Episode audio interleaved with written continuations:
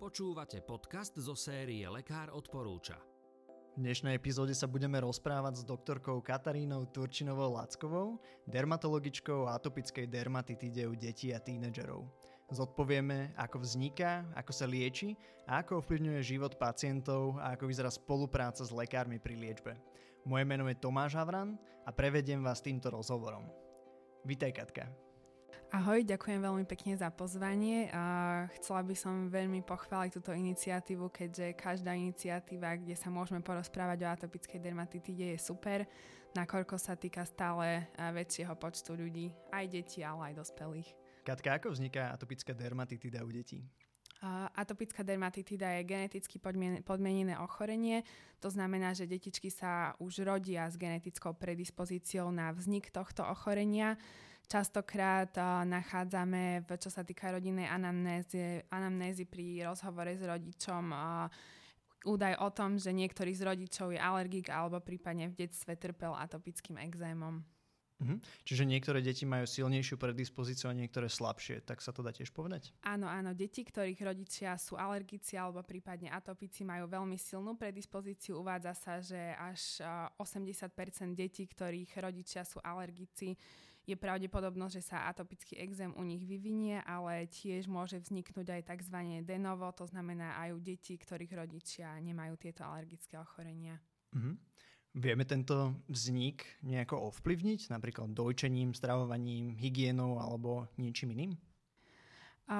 Do veľkej miery sa vznik exému nedá ovplyvniť, uvádzajú sa určité protektívne faktory, ako si spomínal, je to napríklad práve to dojčenie. Uvádza sa, že výlučné dojčenie do 6. mesiaca je významný protektívny faktor, taktiež sa uvádzajú, um, uvádza zavádzanie rizikových potravín v imunologickom okne, avšak tu by som chcela zdôrazniť, že je to stále po dohovore s lekárom, nakoľko závisí aj od zdravotného stavu a celkovo od stavu exému toho dieťatka.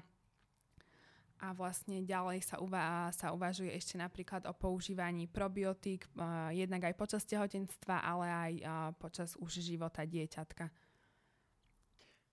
Ako vyzerá tá spolupráca s lekármi pri diagnostike a liečbe tohto ochorenia? Ako, čím si prejdú rodičia týchto pacientov? A čo sa týka detí, tak častokrát je to práve pediater, ktorý si všimne nejaké zmeny na koži. Väčšinou, keď je exém v takej miernej forme, a pediater to v spolupráci s rodičom dokáže zvládnuť aj v pediatrickej ambulancii, ale niekedy ten exém si môže ísť takým svojim smerom, že sa zhoršuje, prípadne sa pridružujú komplikácie skrz toho, že exém je vlastne geneticky porušená tá bariéra kože, ktorá je vlastne hlavnou funkciou našej pokožky a môžu sa pridružiť rôzne bakteriálne, ale aj vírusové ochorenia. Častokrát práve ten detský vek je špecifický tým, že detičky sa stretávajú s novými alergénmi a to môže prispievať aj k zhoršeniu exému. Oni si postupne navodzujú takú imunitnú toleranciu a práve to môže aj zhoršovať ten exém, tak vtedy už uh, je potrebná tá spolupráca s dermatologom, takže vtedy pediater už odosiela dieťatko na dermatologické vyšetrenie, kde vlastne sa ten exém diagnostikuje. Čo sa týka diagnostiky atopického exému, tá je najmä klinická. A nemáme žiaden laboratórny marker, ktorý by potvrdil atopický exém, takže je to najmä klinická diagnoza na základe vyšetrenia, rozhovoru s rodičom, ako ten exém vyzerá. On má také svoje špecifické miesta, kde vzniká, ako vyzerá. Skúsený lekár v dermatologickej ambulancii vie teda posúdiť, či sa jedná o exém alebo ide o nejaké iné ochorenie a častokrát my dermatológovia spolupracujeme aj s imunoalergológmi, keďže ako som spomínala, atopická dermatitida patrí do súboru ochorení, ktoré sa nazývajú atopia. Tam môžu byť pridružené aj ďalšie alergie, či už sa týka nejakých potravinových alergénov, ale aj ďalších. To je také časté, takže to je taký, taký najúžší, najúžšia spolupráca v rámci pediatra, dermatológa, imunoalergológa.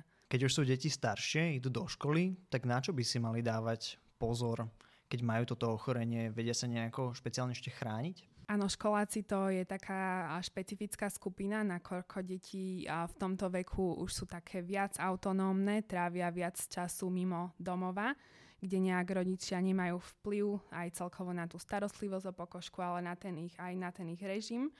Taktiež samozrejme škola prináša rôzne aj stresujúce situácie, ktoré môžu prispievať k zhoršeniu exému.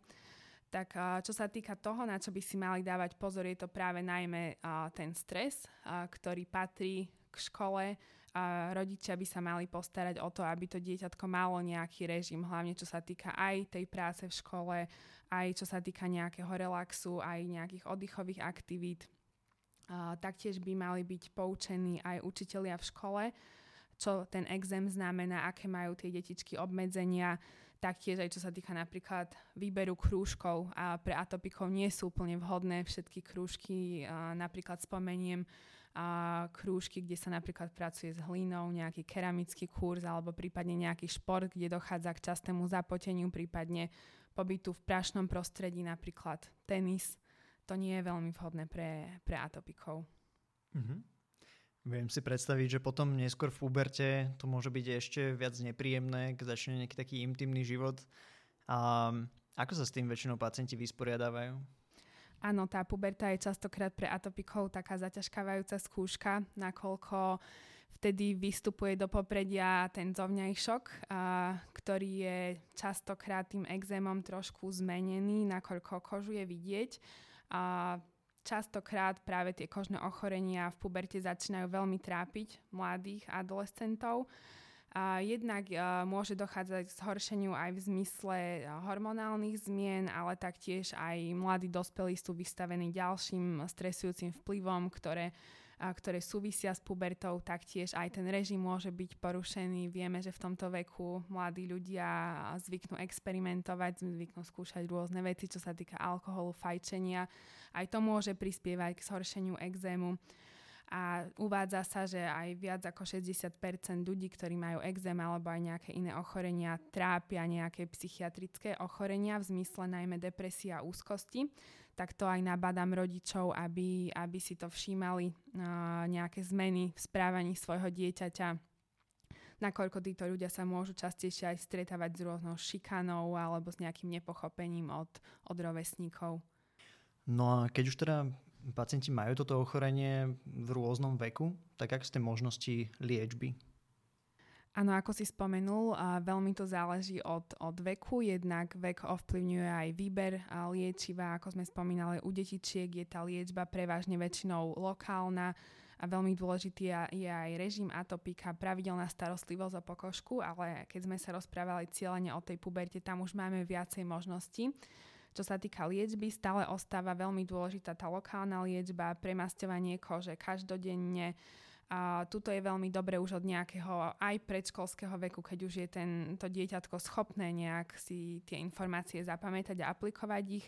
Je veľmi dobre nejak cieľene viesť to dieťa k pravidelnému ošetrovaniu kože. To je taký aj návyk, ktorý on si potom so sebou nesie do puberty, nakoľko to ošetrovanie kože musí byť naozaj každodenné.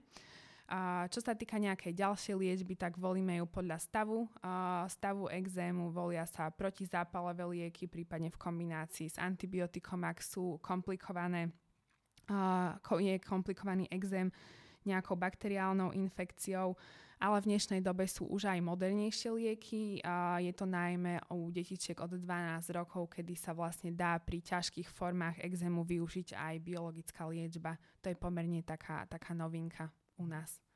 Ako si môžeme predstaviť tú biologickú liečbu? Čo to je?